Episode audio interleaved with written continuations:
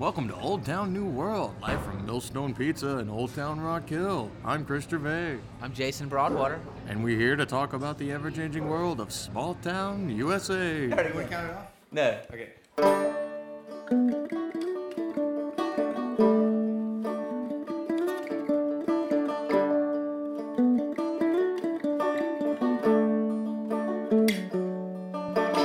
All right, so here we are at Millstone Pizza again, having a good time, uh, and we're talking about networks. So, you know, we've been exploring this idea in all different directions, but basically, the idea of point to point connection. You know, think about it this way. Used to, before the cell phone, if I was going to meet you somewhere, we'd have to make pretty specific instructions, you know, directions on where to meet, when. But now it's like, oh, I'll just call you when I get close, or I'll call you when I get there. It's that point to point connectivity, right? Well, that is starting to that type of connectivity that type of network is is in everything that we do. It's in whether it's uh, developing our towns our businesses even uh, global power shifts you know is, is where we've been taking this idea. So the idea of traditional institutional frameworks and, and, and architectures versus point-to-point connectivity. I mean think about crowdsourcing. We put a problem out there and people connect to it. Each individual connects to that problem and participates versus an institution having to say, okay, well, we'll, we'll take on that problem and we'll hire seven people and then we'll have a manager and we'll, you know, that traditional infrastructure. Now it's all about point-to-point connectivity. So, so I put the question to uh, Chris and Robin, who's a guest with us again today. Welcome, Robin. Howdy. I put the question to these guys. You know, where are they seeing this type of um, network uh, organization, this type of point-to-point organization, and and how is it influencing our their lives and our lives, and, and where do they see it in the world? So, who wants to start? A, I think it's an interesting thing that the concept of, of crowdsourcing or, or just network and the idea of flat, uh, you know, power structures as opposed to different kind of levels and, and hierarchies and stuff.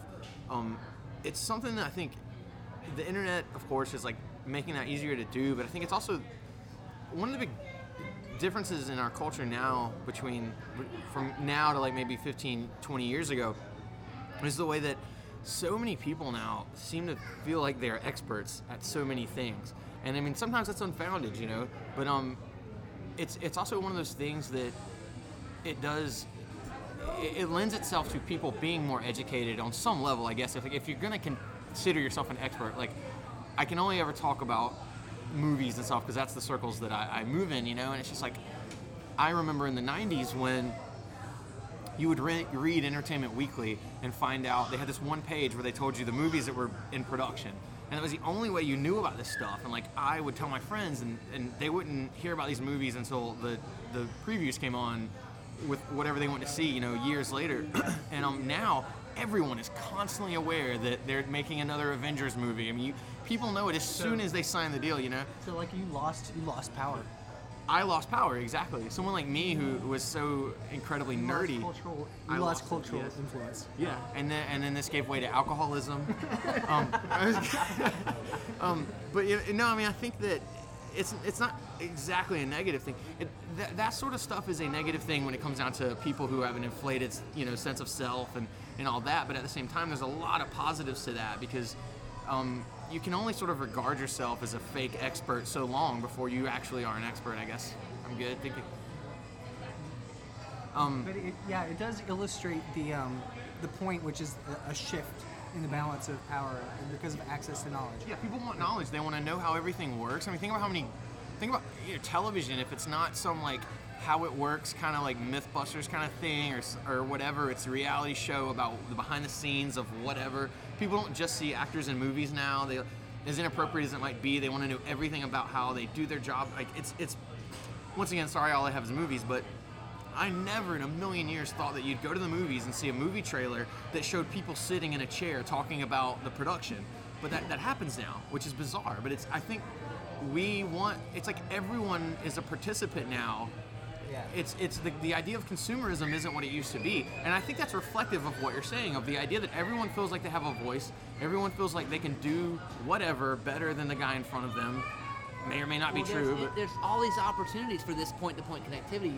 Talking about movies, and we've talked about this before, but the ability to make a movie Right. by forming point-to-point connectivity. Like you, you say, oh, I know a guy who can act. I know a guy who can direct. I know a guy who can, who can shoot, you know, films. I know a guy who can edit.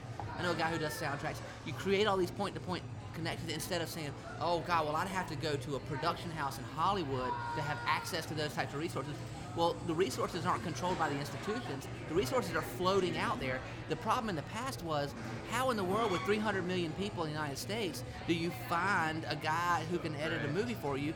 Well, if you put something out on the internet, people, the people who are interested in that thing, bring themselves to that problem and they connect. So what it is, instead of creating an, an institution to solve a problem, and the institution has to hire people to do it, you put the problem out there, and the people who are interested in that problem, they create their own point-to-point connection with that particular problem, and it allows you to do amazing things and connect with people. I mean, the, the birth of Revenflow came from me hiring contractors, writers predominantly in the beginning, from all over the country to do writing projects. Well, I didn't like travel the country and like interview everybody I came in contact with, see if they're a writer.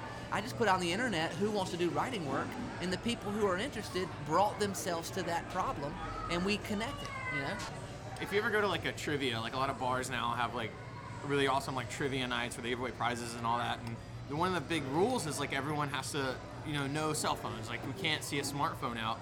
And the interesting thing about that is because, uh, well, why? Because it's like if you go to trivia and you have a smartphone, then there's no competition. Everyone is has all powerful knowledge, and it's like, well, you know, in, in day-to-day life, you aren't at trivia, and no one's gonna like reprimand you for having your smartphone out. Therefore, everyone always has absolute knowledge all the time. that's why we. That's why I, I call it the connectivity age, because it's not about. it's about your ability to navigate connectivity. I mean, for example, let's say we were all going somewhere right now, and we were going in separate cars. Well, if I knew how to get there and y'all didn't, traditionally that would give me power. I mean, how I handle that would be my choice. I mean, I could just explain it to you. I could say, y'all follow me, or I could say you have to pay me five bucks for me to tell you. But in now, it's like, well, here's the address, and y'all each will connect with the internet, put it into your navigation system, whatever, and we'll all show up at that same point. We might take different routes or whatever, but because we are each connected in our own ways, we don't rely on each other to be one of us to be that central source of, of power. It's the connectivity age because of that, because of point-to-point connectivity versus traditional kind of like archi- uh, infrastructure that you see with institutions. And that's really at the core of it. You know, you, you look at the examples on global power shift, you know, where you have um, nation states. I'm talking large macro stuff. You have nation states and they control the power. As long as your nation state had a big, powerful military, then your nation state was safe from another nation state. Well, look at what happened on 9 11. It demonstrated to us that network connectivity, point to point connectivity, can be more powerful. That no matter how powerful your military is, how big your economy is, if people rally around a problem in a networked way, even to do ill and harm and horrible things, they're able to penetrate what used to be an impenetrable force and, and kind of quote win in that situation, you know, with the 9/11 attack. It's you know? interesting to see how the traditional large institutions have tried to adapt to account for that, and um, I think we're just starting to see like the the long-term effects of of how this is going to change our society. Like, there's so many ways that like it's still unclear. Like, for instance, like the trivia thing. Like, will people even care about trivia? Like, Right. af- after a, after this generation, like when like is is the ability to have a tiny piece of information somewhere in your head even going to matter to kids after? right. Yeah, I mean, much like the way that, um, like I was talking about how I was, I was a nerdy kid in junior high who knew about these movies, and now nobody cares. You know, it's like it's like what you're saying, like to be someone who's like full of all this kind of is this smarmy little person full of knowledge. I guess that role kind of changes as as time. I mean, we're still in a stage where Yeah, the value the value of, of that of being that way like seems silly like when you have that technology. that- because of course because as far as like knowledge and stuff it's it, it definitely truly belongs to all of us so the real skill is application of knowledge That's right, man. That's exactly right. And educational institutions are dealing with that in droves. I mean, it's like it is the big question for educational institutions. You know, I heard a, a college president speak on this where he said, used to we were repositories of knowledge that we handed down to the next generation. Now we are, you know, campuses of application where we provide the opportunity to apply knowledge in interesting ways and, and apply information and content in interesting ways. You know, That's really the crux. That's really the crux of it. Is like not having information, but the ability to use it. But if you think about it, I, I don't think that in that way, I think we've only become, and this is, of course, my naive kind of like belief that my place in history is an important one, but I, in terms of all of our time in, in history is an important one, but, but I think that um, really we're just becoming more aware of what is always true about knowledge, which knowledge is about connectivity. I mean, you know, learning is about um, something new comes at you, and you connect it to something that you have, that you know, that you're familiar with, and then you in, and then you evolve and interpret because of that connectivity. It's like a synapse. You know, the brain works based on connections. It fires connections. So, I think that anytime we create something, what we're really doing is creating a mashup. It's like we're all you know hip hoppers because we're all creating mashups anyway, and everything like that. It's like that. Um, it's like that. Um, Run DMC. it's like Run Ja DMC. Rule. Ja Rule. It's like yeah. no, it's like damn that thing you sent me, Chris. That uh, TED was it TED Talk? Oh, oh yeah, about about yeah the mashup. The, the idea about that it's it's not about originality. It's about the connections that you make between our existing things. That is originality. Yeah, yeah, that is originality, That is all creativity. is about what you what you experience, what you grab from around you, and then what you turn it into in some way. So we can't discount people's ability to um, navigate connectivity. Uh, in these these point-to-point connectivity things, where you get on the internet, you get on your phone, and you create something interesting out of three different pictures and two different uh, songs or whatever, because that is really ultimately what connect what creativity has always been about. It's just it, it happened in a, in a slower, more kind of I don't know ethereal way. Now it's more, oh, I've seen that picture before, and now you've put different words over top of it. You know that kind of. thing. Right. Well, it's sort of what it comes down to. The key element, and this is the thing that you know a lot of businesses get wrong over and over, especially a lot of corporations. Uh, when you start trying to reproduce things and mass produce things, is is that the very base start of anything that human beings can do that is of any value is passion. Is, is, is to care and be excited and enamored with what you're doing. And yeah, that's sort and- of at the root of um, all the all technique, all um, like craftsmanship, Right, everything right, right. that. Right. Yeah. It's if, if you aren't if you're no matter what you're doing, if you're not passionate about it, you are wasting your time because at some point whatever you're doing is going to is going to fall apart. It's going to fade away. Just like in the same way, no matter, no matter how much like sort of like tangible content or whatever you have in it, if there isn't any passion, it's going to fall apart for the same reasons that if you do have passion and yet you know you don't quite have this concrete black and white uh, way to apply it or, or whatever, it, the passion is going to lead you somewhere and it's going to inform whatever you do. And it's a requisite information for, for that final product that if it isn't there, then that final product has no value. And that's that's that dif- differentiator. And that and, and the idea of like originality is sort of this trick, you know, this fake thing because you take like I'm gonna stop apologizing. Okay, The Walking Dead. It's about zombies, right?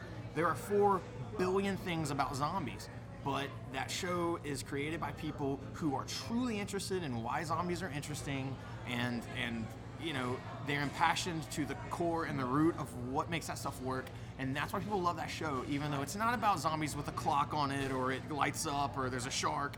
It's just about zombies and the people that that make it get it, and so everyone else gets it. And And that's they're, and they're mashing up all kinds of ideas Exactly. about There's zombies. nothing original about yeah, Walking right, Dead. There's exactly. absolutely nothing original about that show. But it's a great. Yeah, It's a great show and everybody loves it. iteration almost, you know. And it, The whole mashup, I, the whole mashup idea is um, is interesting when you think about the the Western idea of the individual and, and how it kind of like sort of uh, calls that myth into question and shows how like it's really more. Uh, uh, yeah, it's all No, I community. would say that's interesting, Robert. I would say though that it it that the individual can do exceptional mashups.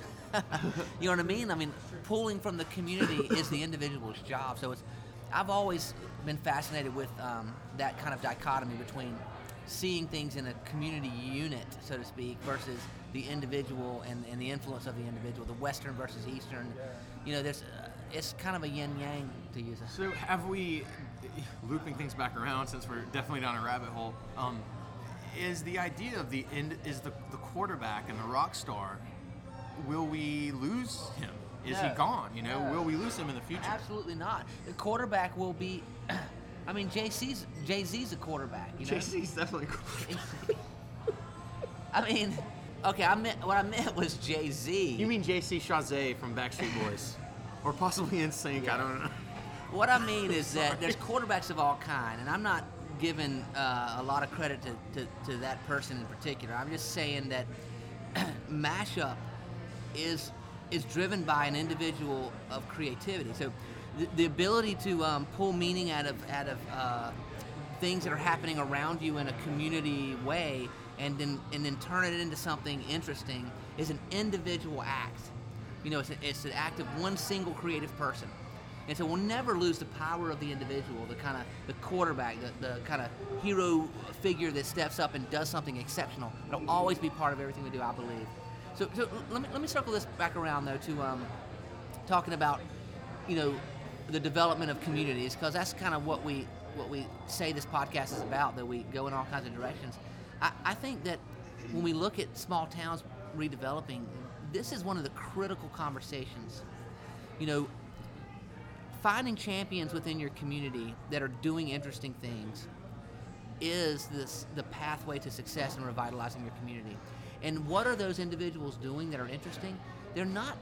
They're not. They, what they're doing is mashing up. I mean, they- they're creating opportunity for point-to-point connectivity. In other words, they're starting a small business where four, five, six people can connect with it and hang out. They're creating a, a venue where they have shows where all of a sudden now these disparate people can come into the same venue and experience live music.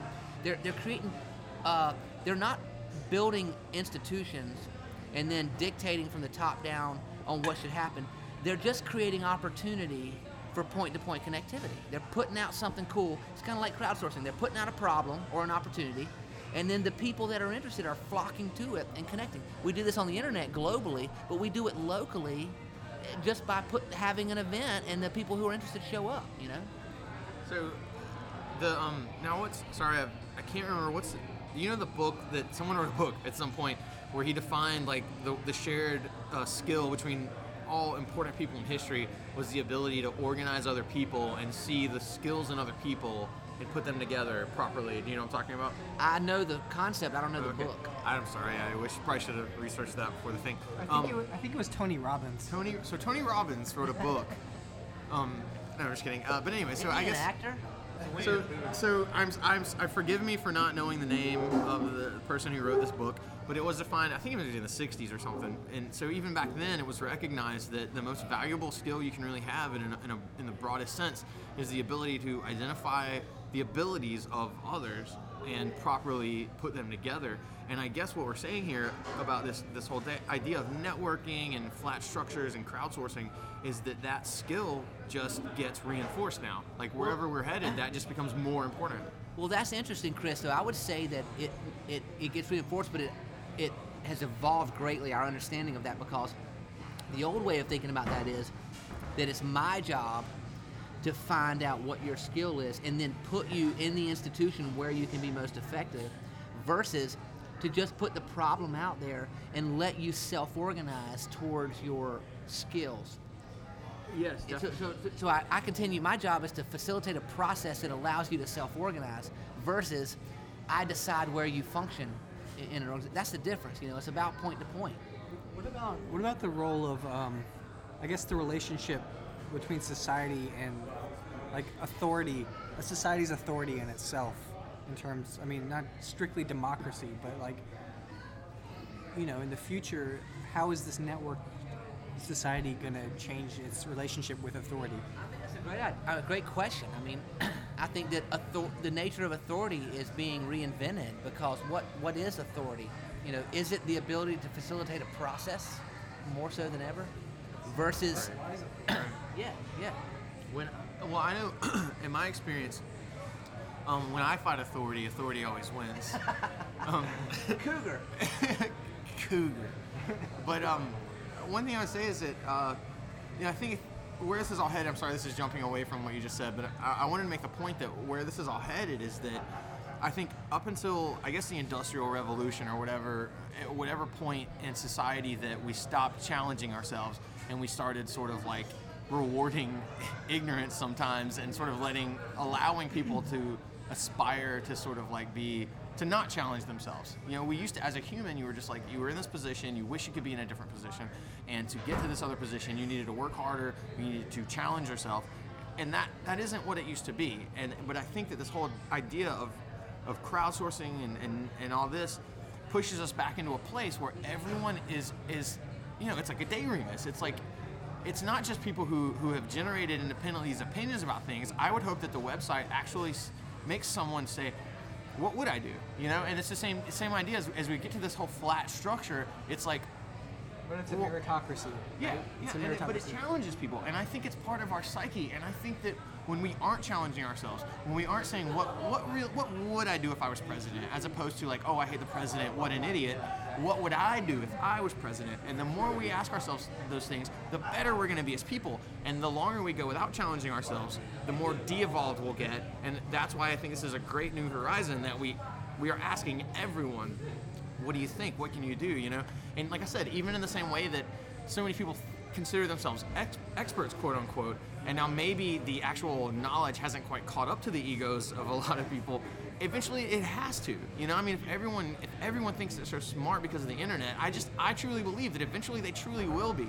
And, the, and the more people challenge themselves, the more they're going to think of, you know, and, and eventually this this will all level out. I think. Well, it, it's funny. I look at Congress. Sometimes I'm very cynical, and I think, well, our culture is so palliated by TV that we're never gonna rise up enough to make changes in our society. And I look at Congress and how inefficient Congress is, and I think, you know what? Like, eventually, we're gonna be networked enough so that we can figure out problems so well on our own that Congress will become completely irrelevant. Good luck. Good luck prying that prying that control out of their I hands, know, dude. yeah. My cold dead hands.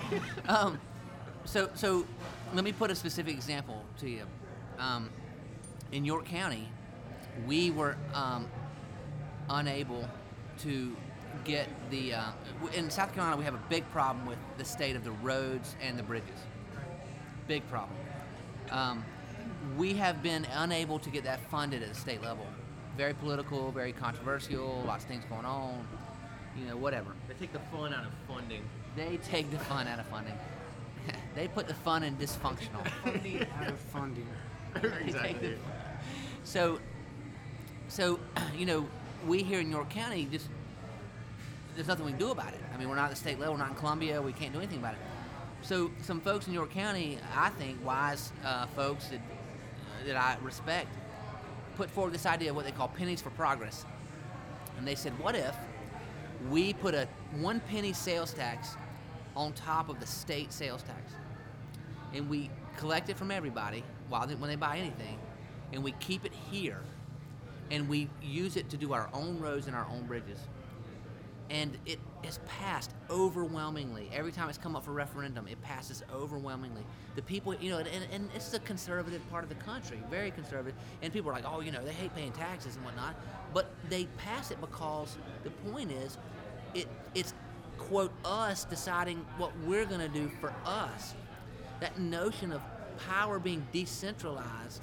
Like we're not sending the money to Columbia and then arguing with them on whether they should send it back. It's not going up to the CEO and then we hope we get a raise.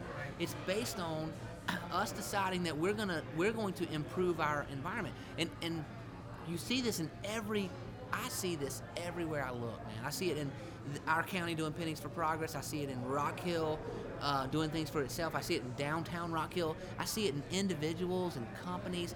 You know, I see I see the success of the revitalization of downtown Rock Hill being empowering people that are doing small individual things because they're putting forward some type of idea or problem and and then the people who are naturally inclined to want to participate in that problem are showing up. And you know, I know I always equate everything to the punk scene that I grew up in. But I tell you what, man, that punk scene was a smart ass scene. It's like they preempted everything I've, I've seen in the world. It's like it was pred- a predictive scene. And what it was about was we were a self organizing group of young people that functioned outside of the constructs of what music, the in- institutions of music. We self-organized. We rented out VFW buildings, put on our own shows, contacted with each other, put out our own records, sold them to each other. Everything was self-organizing, and we would just put out the um, show, and then all these people would flock around it, you know. And that's what's happening in local economies now. It's like technology businesses and internet businesses that they look like the punk rock scene. And I think that's going to keep happening Right. locally, more and more locally, as as you know, the country becomes more savvy and as as we age, as we become older and grow with this connectivity, it's gonna like it's not gonna be something that can be so easily contained, and it's gonna become more robust. I Right. really, I think so. Right. Well, it's like, why was that scene so efficient in the way it operated? Because it had no choice, which is sort of what, and this has come up before, this is what crowdsourcing means to the powers that be.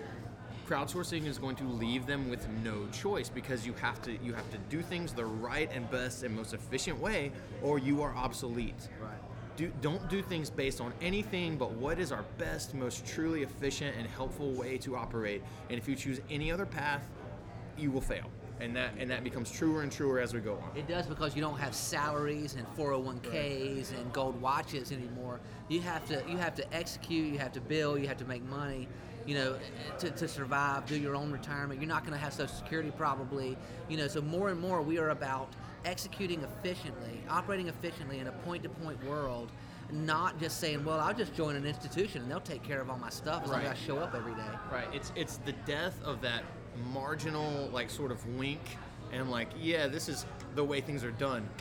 You know, it's yeah. it's it's a it, what it comes down to is you know, if if your organization is not based on what's good for humans, what's good for the quality of life for everyone, it you are doing the wrong thing because and and that fail and you yeah and and the clock is ticking on Right. anyone that isn't operating based on what's good for people, what's good for everyone. That's true. I think this all sounds like horrible, terribly uh, idealistic, and I don't think you'll ever completely get rid of that. that No, no. Wink. Yeah, I know. But I do think I think that um, I think the inefficient inefficient government um, system is going to become increasingly, uh, you know, moot as things can happen without it. Let's. I think, and I'm going I to throw think this. the word moot was in Jessie's girl. The point is probably moot. Oh, yeah. yeah. No, probably moot. Point is probably moot. Probably.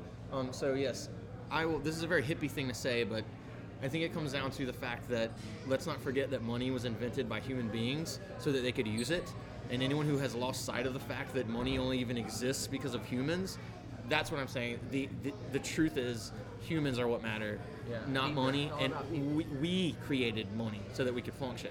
And I think, like I said, I think the clock is ticking on anyone who doesn't understand that. That's what I think. Well, here's what I think. It's been another great week here at, uh, for the Old Town New World podcast. Fascinating stuff, guys. You always challenge my thinking. I think that, um, you know, considering how the world has changed, which we always do, I- don't think there's there's any. You know, there's probably things that are of equal, but there's nothing more important in understanding how the world has changed than understanding this phenomenon of point-to-point connectivity. It is in everything, everything that's changing. It's in everything we do, whether it's global power shifts, whether it's a local economy, whether it's running a small business. It's everywhere. It's one of the core principles of, of the, the connectivity age, which I believe is is the new era that we're moving into. So I appreciate Robin you joining us. It's always good to have you. Kick out the jams. And uh, I guess we'll see you next week. All right, thanks. Bye.